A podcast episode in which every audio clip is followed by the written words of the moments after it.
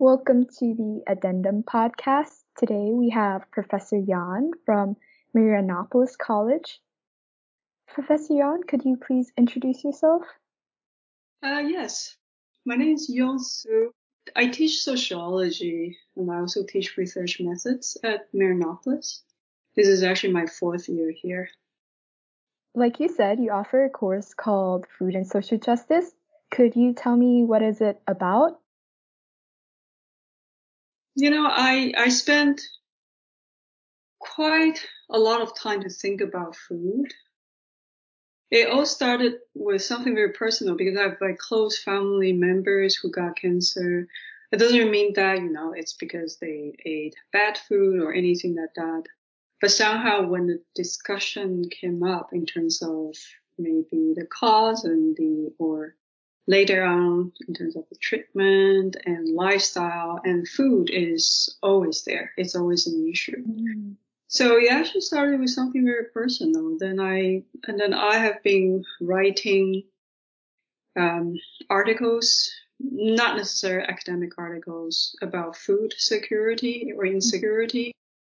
And uh, that really made me think a lot more about food. So when I get a chance to open a course like uh, food and social justice, I just grab it because I think it's actually a very important topic for, for students to understand, especially if you think about how food is actually something so intimate, right? Mm-hmm. We think about it, we crave for it, we build our identity around it, we have social sort of in and out of food, meals, and eating. Um, it's something so personal, so social, yet at the same time, it's deeply sort of, it's a deep question. It's a big question uh, when it comes to social structure and social justice. Mm. So, in terms of social justice, I understand that food is something very intimate, but one would also argue that like fashion, the way that we dress ourselves nowadays, is also such a core part of our identity. So, what made you pick food over something like fashion? Um, just look at me. Do I look like somebody who fashionable? okay. Uh, well, you know, in a way that I don't think our this days we we we pretty much wear our our clothes as much as wear our food, right? Mm-hmm. Uh, I look at my students' photo essays. Uh, lots of them would tell me, you know, I, you know, I'm showing this photo essay in order to explain certain concepts. Uh, lots about it. Uh, it's about how it they identify themselves with the food they consume or the eating habits. It's not just about their social class or race and ethnicity. Uh, it goes into a questions of body image. Mm-hmm. Uh, it goes into a question of, you know, let's say fat shaming. Mm-hmm. Um, it's, it's very, it's, if lots of students will show me their, the food porn they, they posted online, social media, as if that's the way people wear their food. The food becomes something so fashionable. Of course, it goes hand in hand with the rise of social media because I, I've often said that back before anything called social media, who would take a photo or multiple photos before the consumption itself and then print it and, you know, print the real copy and post it on bulletin. Nobody would ever do that. And sort of clothes and fashion and food, they give out a lot of signals about a person's identity and I thought you use fashion. It's actually quite quite a good way, sort of a comparison there. Thank you. So, why do you think it's so important to learn more about food? As I said, um, it's very intimate, right? We eat it all the time, but at the same time, it touches upon every single aspect of our social life. Mm-hmm. So uh, it's not just about, you know, the way you eat or the person you eat with or the surrounding you eat. It also uh, comes to the question of food system. Where's mm-hmm. the food from? How is it produced? uh, and it involves, you know, the question of industrialization, uh, questions of global economy, and then as question of market values. Mm-hmm. This contrast between, let's say, consumer think, wow, we, we get to choose this, and it's sort of a declaration of my freedom or my independence or you know my free will of choosing this food or that food but then at the same time have all these paradoxes showing that you know what the food displayed in the supermarket is actually carefully cal- calculated and designed by let's say capitalists mm-hmm. so and then to what extent we think we have the so-called consumer sovereignty uh, in fact um, it's constantly challenged by by the market, by the force of capital. Mm-hmm. And then I think food system students need to understand that food system is it actually manifests how capitalist society functions, and mm-hmm. that automatically points to the question of justice or uh, social inequality. And I think it's important for students to understand this sort of larger sociological issues. Mm-hmm. something so mundane, just the food or eating itself. It seems like food reveals a lot about our own society, our own identity also. So to you, just from looking at a food, which aspect would be the most apparent? Like, what does it reveal most about the person consuming it? It's really about that person's identity, who they are. It's not so much about uh, I am what I eat. I mean, we have this discussion or even debate, and some students disagree. But at the same time, the more I think about it, the food we consume tells a lot about who we are mm-hmm. in terms of our individuality. At the same time, it's more about our social positions. Mm. It could be race, it could be ethnicity, it could be some something about culture, it could be about social class, so on and so forth.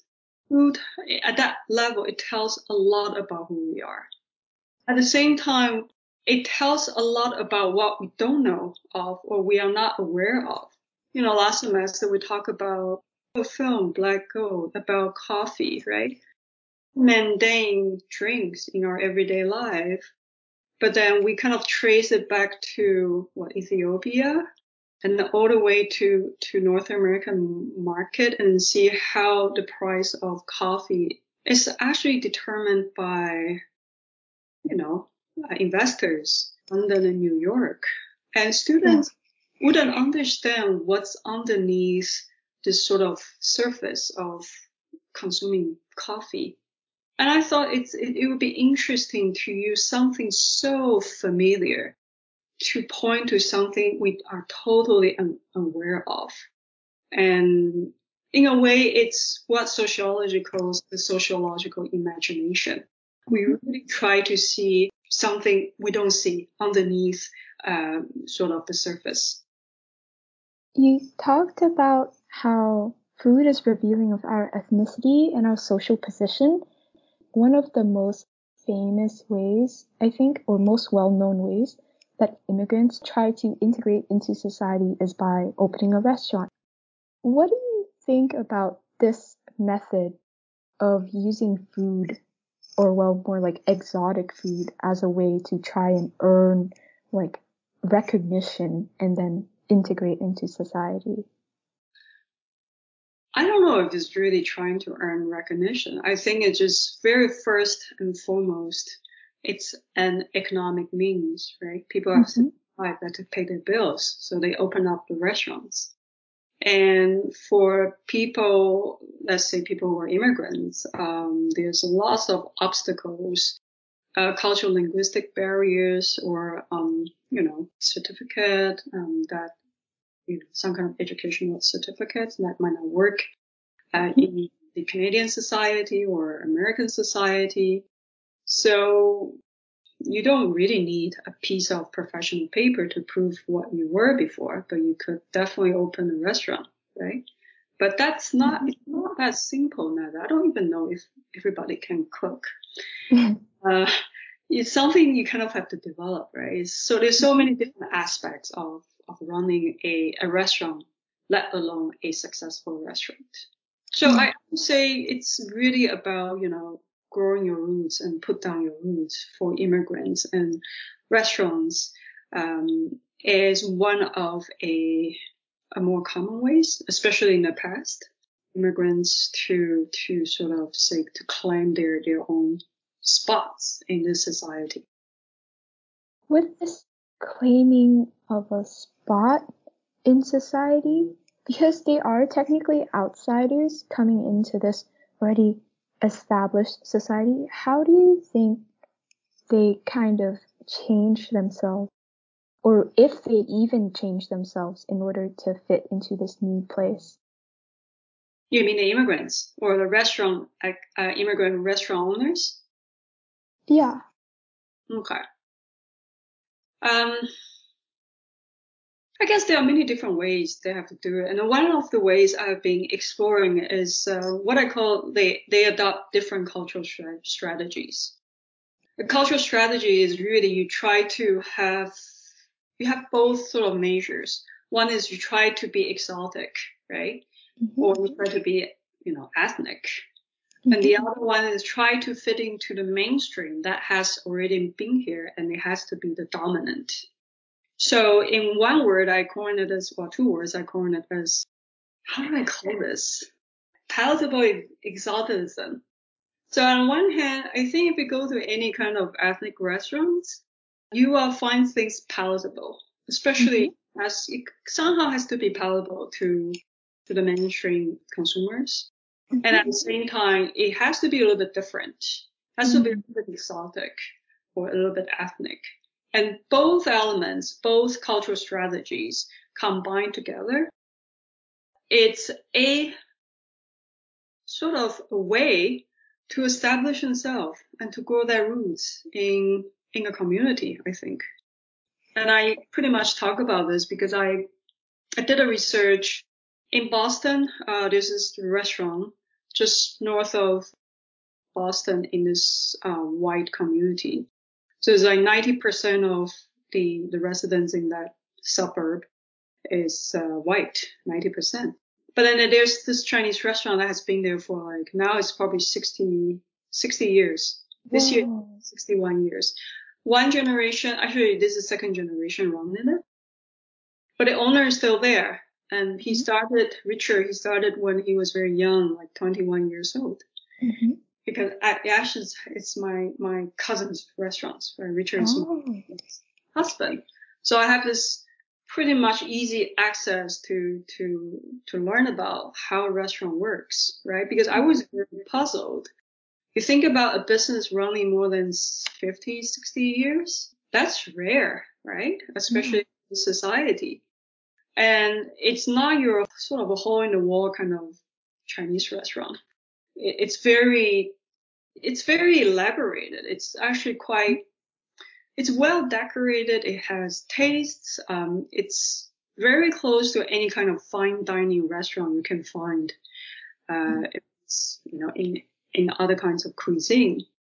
But my question, when I started, I was really asking the question, why, how is that possible a restaurant like that could sort of grow its roots in a wide community for all these years? Almost now six decades.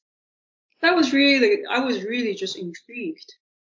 So then anyhow, I spent time there and I analyzed the material. I ate lots of Chinese food and this family, well, my cousin's family, they are very gracious. They let me have all access to, to the kitchen.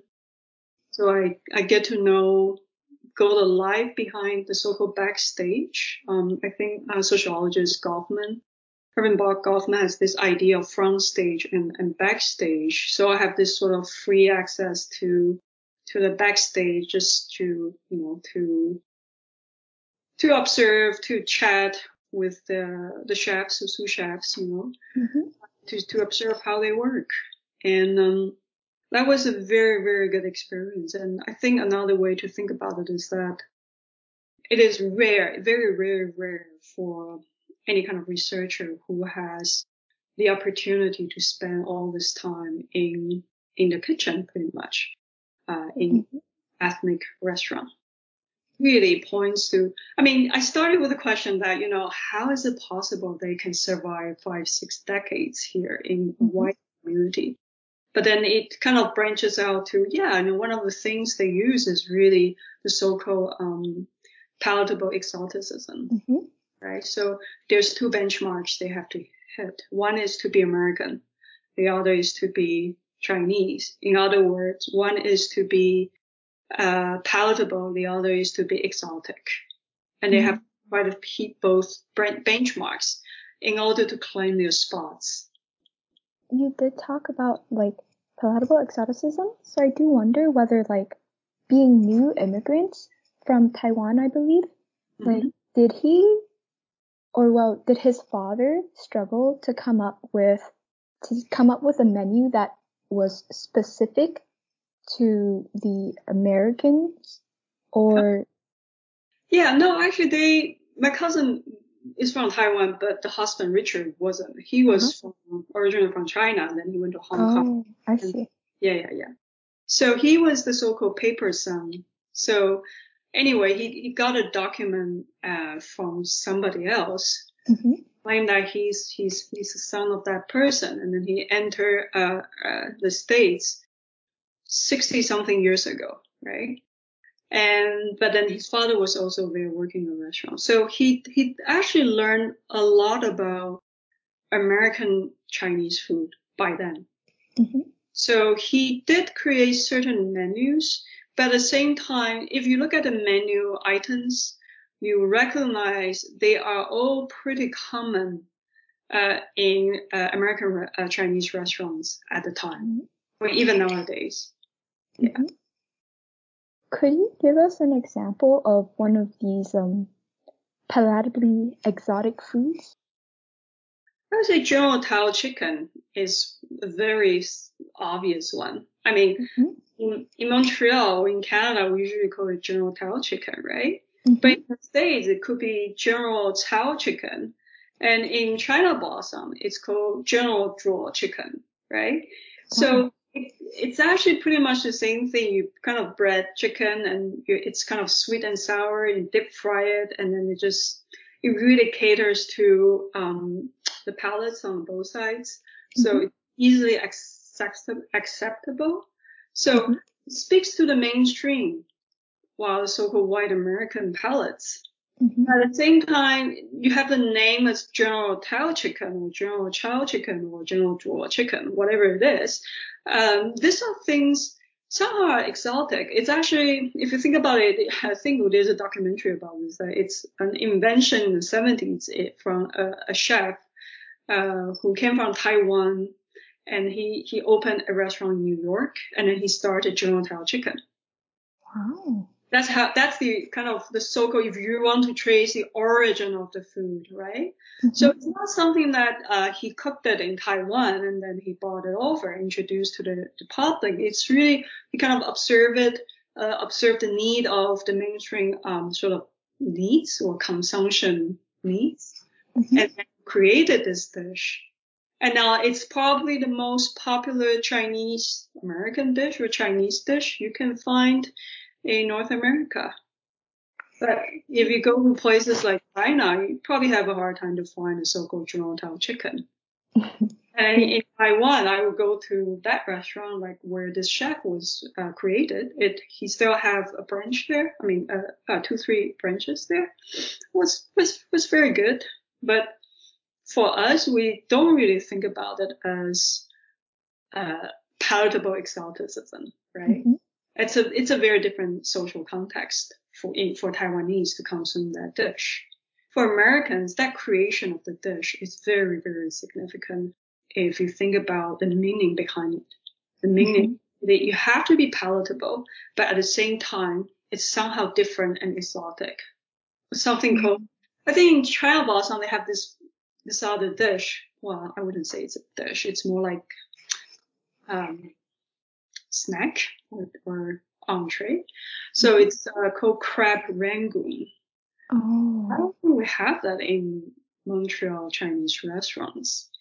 Basically, it's deep fried bread, breaded uh, sour cream. And that's number one snack they sell in China Blossom. So it's cheese. And if you think about Asian populations, cheese is not really something Yeah. consume, right? Mhm. But that's number one. That's the most important thing they sell. Or if you think about the drinks, they sell uh, the cocktail is called Mai Tai. And they sell mo- more Mai Tai than soft drinks in China Blossom. Oh. That's how popular it is. So what is Mai Tai? It's the so-called Polynesian drinks. It's also sweet and sour. And, but what is Polynesian Dream? It's also kind of created uh, in California. Actually, it was created by some, I think it's by uh, Caucasians, but because it was kind of, it became very popular in the 50s when Hawaii was became became the uh, 51st state of the United States, or something like that. And it became popular, and then it's kind of they say it's Polynesian. It's there's this paradise, and you imagine coconut trees and pineapple drink or coconut and drinking from that shelf, and then you have this sort of imaginary paradise, and you can temporarily escape from your everyday life. Mm. And for me, that's another sort of example to describe what palatable exotism means. But if you go to places like, I don't know, Hawaii, maybe Hawaii by now, but you go to places like, I don't know, um, Polynesian uh, islands, you don't necessarily have that, right? So it's a lot of cultural invention and creation based on the cultural strategies of um, palatable exoticism that actually at the same time creates a sense of authenticity. Mhm. It, they will claim that it's the original of something something. Mm. It doesn't really matter if it's re- if it's really from that place or not anymore.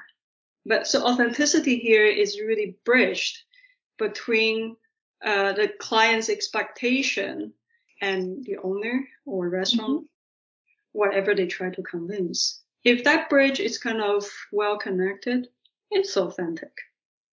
So it seems like these palatable exotic foods are kind of not really of one culture, nor is it really of another culture. And I think that's what a lot of, especially second generation immigrants would feel, or like even um, children who move over to like another country when they're super young. They're born in one country and they do still hold onto that identity, but when they grow up, it's a really different culture. So how do you think like these foods kind of change the, the idea of authenticity and like what makes something real? I would say whatever convinces you as real, then it's real. That's at a very basic level. The second way I, I consider whatever is real is whatever allows you to put down your roots and to claim your your belonging that is real. So that that reality or something that's true, authentic, you don't necessarily need to travel all the way uh, elsewhere, origin or the motherland. For me, I I really believe that authenticity. We have kind of to move forward from from the sort of stereotypical understanding of authenticity that it's going back to the origin. You know, in I don't know, China we never had this, so this is not authentic. Or in Vietnam we never eat this, so this is not authentic. I, I question that idea because authenticity is really about whether it's convincing for the pe- for the people here and now. At the same time, whether it, it allows you to to claim your belonging. That would be authenticity for me. That's very interesting because I know that there are people who place that emphasis on the dash between two identities because it shows that they're not really, they're kind of on the fence, but it's also like a merging of identities that creates a new one. So I can, I mean, I see traces of that concept in like um, palatably exotic foods also. Yeah, it's sort of like you're both, but you're you're not really full member of this. You're not a full member of that, right? If you look mm-hmm. at the, the the second generation restaurant owners, there, uh, they are they were born in in a state and they speak fluent English and they were American educated educated and but at the same time they could never really fully claim they are Americans. There's this paradox and it's very sort of sometimes it gets emotional for them because mm-hmm. they are not um, they don't gain that full recognition. But if they like oh China or Taiwan, they cannot gain full recognition either because they don't really speak the language. Their mannerisms different, their values and are also very different. If they claim their identity as Chinese American, and I think the emphasis is really under is really at that hyphen, right? Yeah. Have hyphen that comes. The hyphenated identity. And that is closely related to uh, palatable exotism that's for sure. And they know that very well. So mm-hmm. they, they can use, they can mobilize that cultural strategy to, uh, to run a restaurant very well.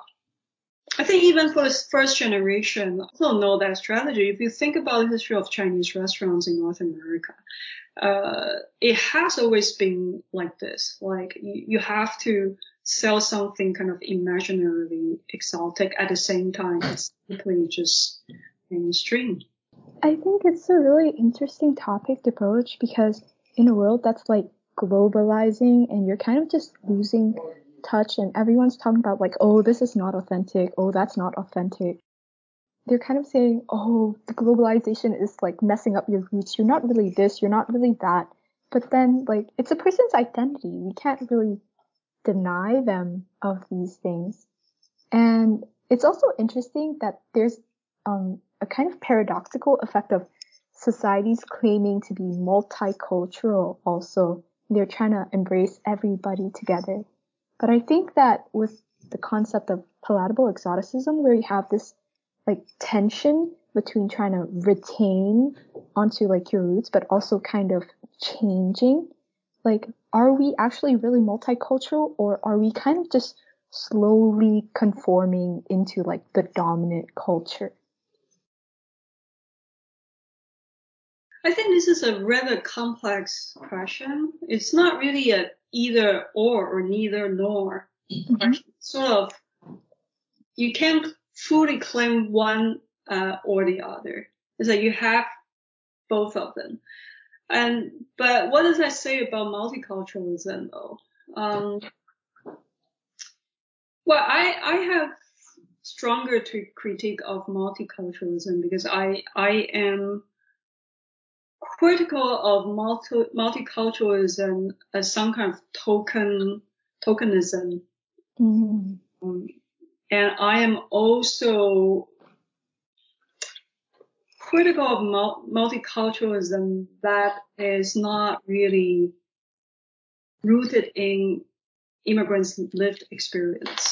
Mm. I think that that could be problematic as, for example, culture can be appropriated for one thing or the other, and you mm-hmm. lose the, the, the deeper significance or historical context of, of the culture itself, right? And then that doesn't really lead to the intended idea of we could somehow have this policy guiding uh, citizens of different backgrounds to have some kind of intercultural understanding. Once we have culture appropriated for consumption, um, forget about deeper, more meaningful understanding to build a, a stronger civil society. So I, I am critical of that. Yeah, I am. Mm-hmm. Um, I'm criti- critical of how culture can be consumed. Yet, I can say, always a yet. There's always a yet. Yes, I mean, you notice that in my class, there's always yeah. a yet. yet, um, you also give a chance for immigrants to really to build something, right? To have certain kind of economy to, to pay the bills, to survive. Mm-hmm. And then to, to project some kind of possibilities in the future, especially for their children. Mm-hmm. Uh, lots of immigrants, they, they, they came to, let's say, Canada or the States, um, not necessarily because they are, you know, they were forced to leave or for any other reasons. They might even have pretty good jobs uh, back in their the so-called motherlands, I guess. Mm-hmm. But at the same time, they they, they left. Usually, uh, you you ask them, they will always say, uh, I, I came because I want my, my, my children to have a better future. Mm. So for them, they, they have certain hopes for their children.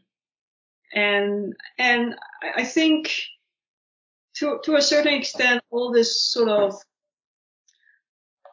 ethnic restaurants, however they appropriate culture, even by immigrants themselves, mm-hmm. uh, serve a purpose. It, it helps them to really to, to build a sense of uh, uh, belonging to to the that's the the place they could claim who they are.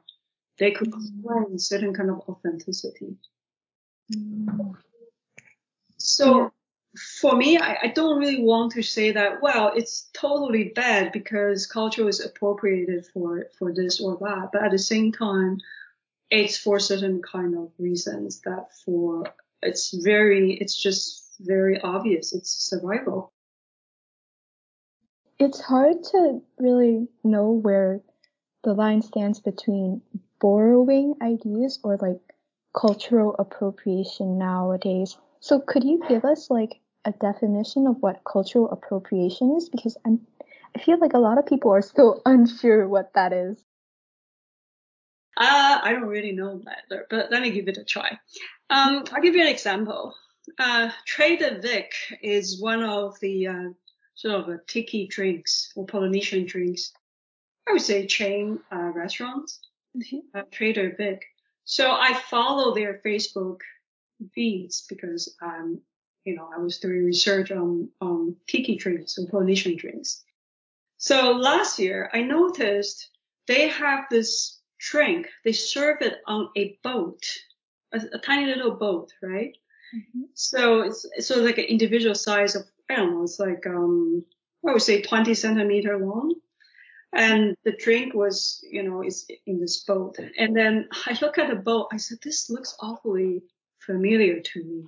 It rang a bell. So I, I searched on Google and it was the traditional fishing boat of an indigenous community on an island in Taiwan.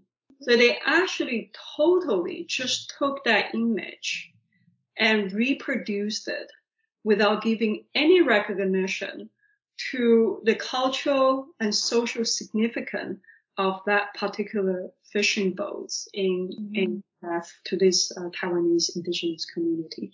Mm-hmm. For me, that's a quintessential example of cultural appropriation without recognizing where this place is from. You have to give recognition. It's not your pure mm-hmm. creation. But for the consumers, there's a yet. Mm-hmm. that part is, uh, well, Trader Vic is a corporation. So, but the, the, the, the thing is, for the consumers of tiki drinks, it looks totally authentic. It looks totally exotic. And they would probably think it's, it's tiki, uh, it's a Trader Vic's creation based on their research in the Polynesian culture, which has nothing to do with Polynesia. But for, for the consumer who are convinced that could be authentic. A thought just came to my mind. It's very interesting how a lot of the famous foods nowadays, or well, ish kind of, is like Japanese food. Do you want to eat Japanese food? Do you want to eat Chinese food? Do you want to eat Korean barbecue? But I've never really heard anyone say, hey, do you want to grab some indigenous food? And I think it really reveals something about the way that our society is treating different groups nowadays. I think indigenous people that their relations with the food is very different you know, I mean, if you think about the traditional ways, Mhm. uh, it's very different from our relations with food. Uh, we had this guest lecture two weeks ago. Um, somebody from the Six Nation, uh, Terrylynn Brant. I think she she she said that in her community, which is Mohawk community, 65% of food they they actually forage. Oh. They don't necessarily cultivate, right? They Mhm. forage lots of food, and then and then they the, the relations between humans and nature are profoundly different from our relations with nature and food.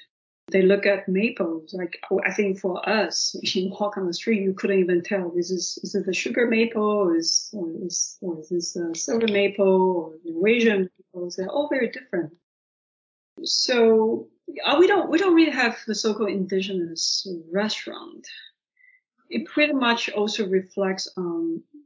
I'm not quite sure to to what extent the indigenous community is into sort of this market value of of Mhm. indigenous food. Definitely. It seems very contrary to like their um, their core beliefs about their relationships with food. So it's really revealing that they don't really have any markets for food. Yeah, it's not really it's not a food that has been industrialized. Mhm.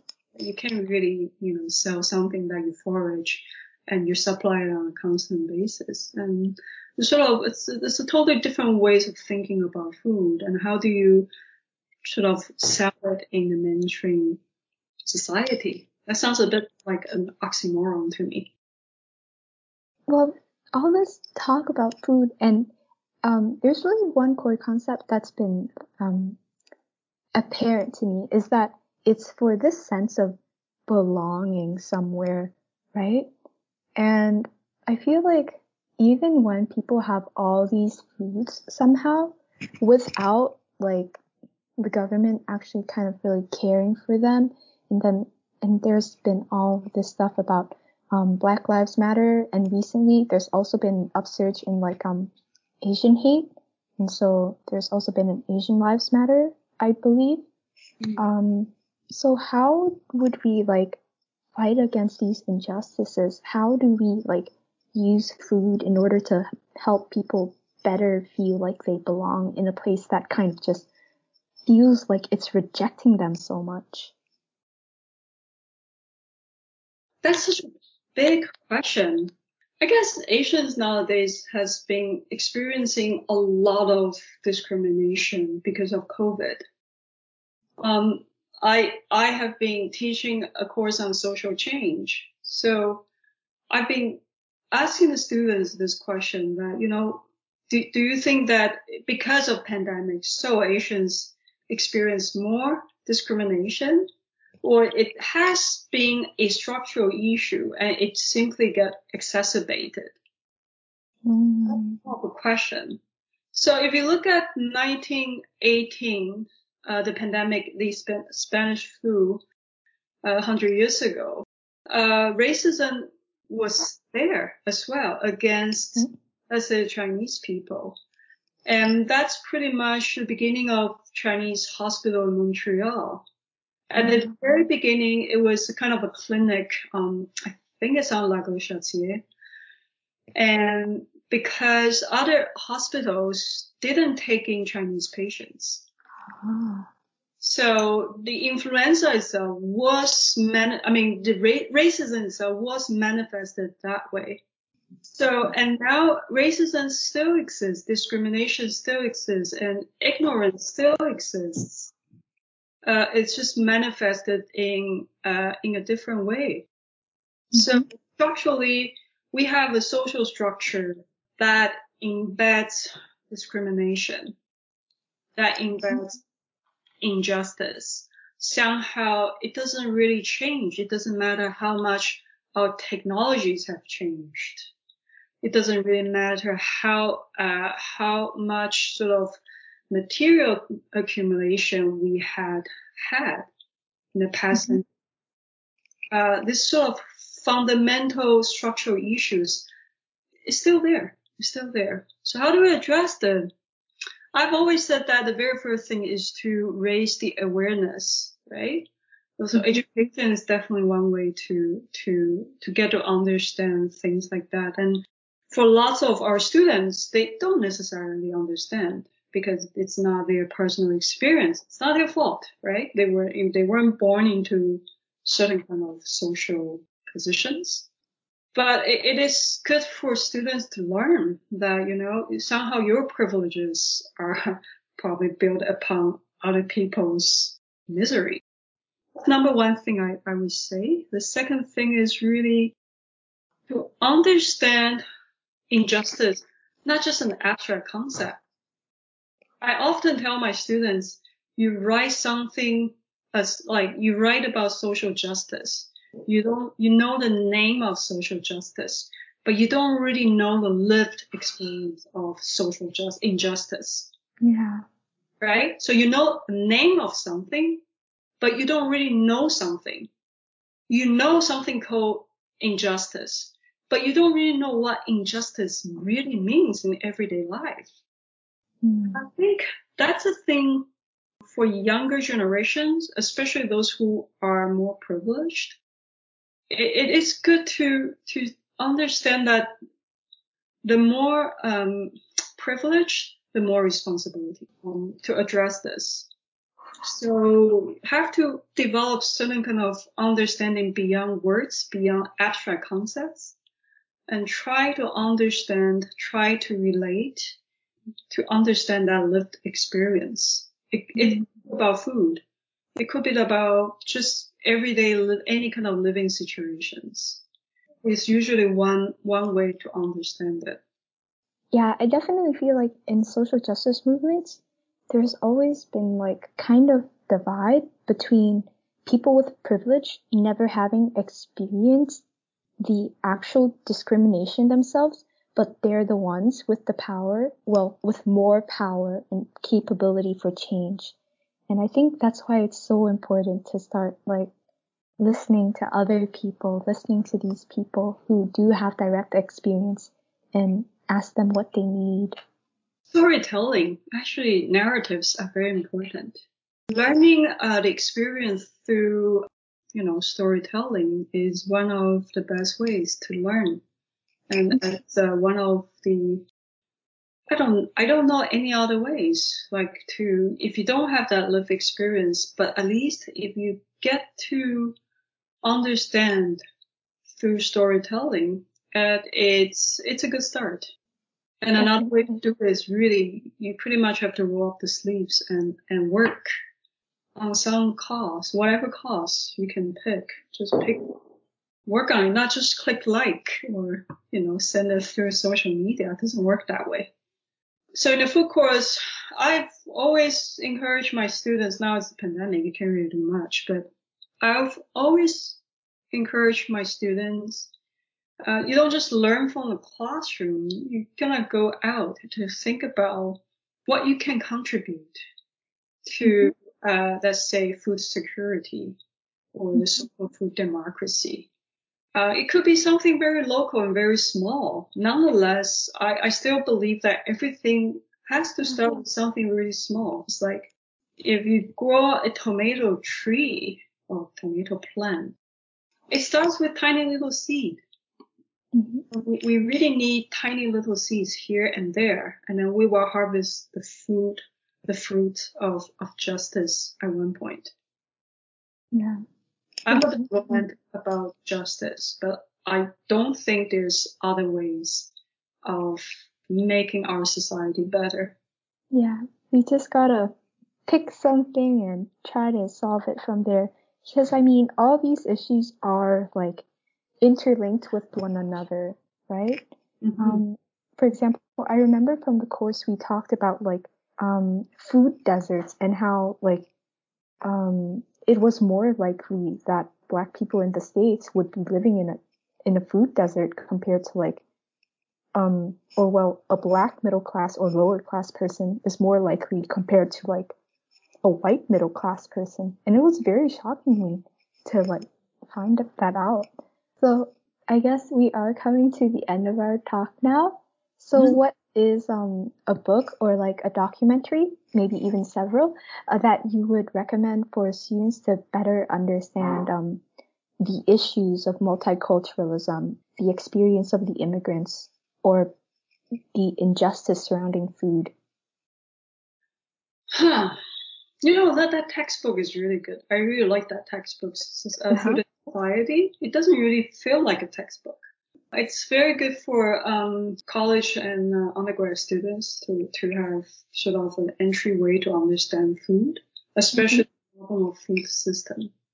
I don't know multimedia resources. We watched quite a few documentaries you know that that black gold about coffee and global trade of coffee. That's that's a very good one. Um, all the documentary about genetic modified food is very good. Anything about Monsanto or against Monsanto is very good.